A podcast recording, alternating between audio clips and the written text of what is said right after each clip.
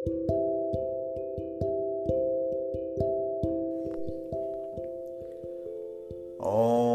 श्वेताम्बरः श्वेतवपुः।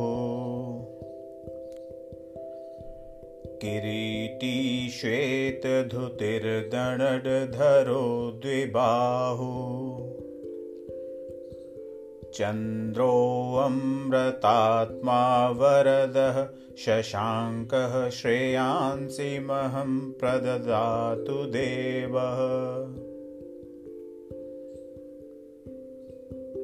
दधीशकतुषाराभं क्षीरोदार्णवसम्भवम् नमामि शशिनं सोमं शम्भोर्मुकुटभूषणम्।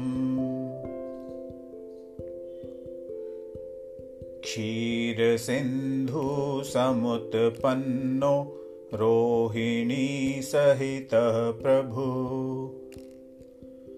हरस्य मुकटावास बालचन्द्र नमोऽस्तु ते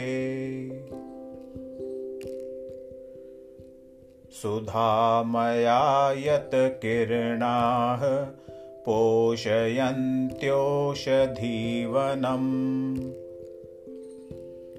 सर्वान्नरसहेतुं तं नमामि सिन्धुनन्दनम्।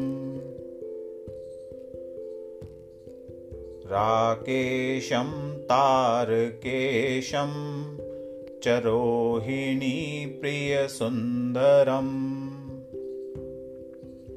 ध्यायतां सर्वदोषघ्नम् नमामीन्दुं मुहुर्मुर्ह